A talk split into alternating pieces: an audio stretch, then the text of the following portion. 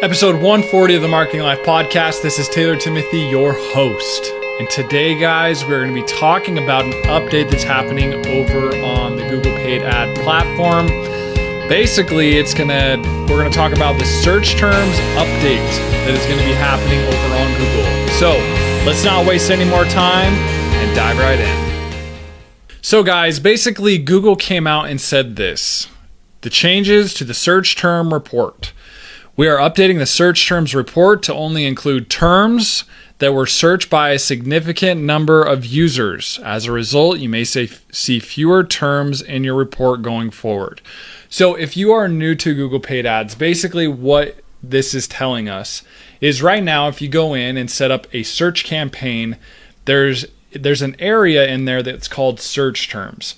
And basically, inside of search terms, it will tell you what has been searched and how your keywords may have been triggered during this event. And then what it allows you to do is basically say, you know what, Google, this search term isn't for me.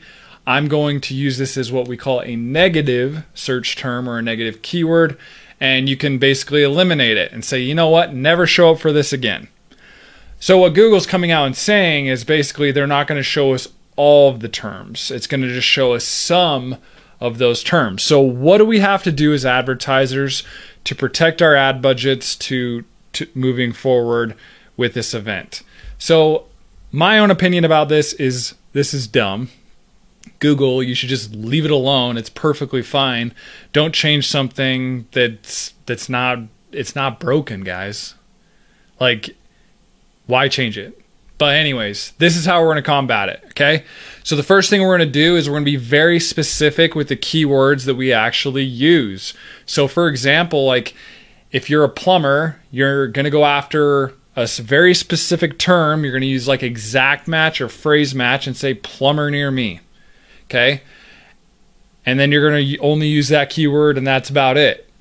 And then what you're going to do is you're going to go in there and you're going to add negative keywords and be very thought like just think about this guys and add as many keywords as possible that you don't want to show up for as well and this is how you're going to protect your ad account protect your ad budgets so basically google's just taking away some of their data and not giving us all the information that's basically what's happening. So I think it's kind of dumb. Is Google still going to work? Heck yeah, it's going to work. You're just going to have to be very strategic about what you do, and so on and so forth.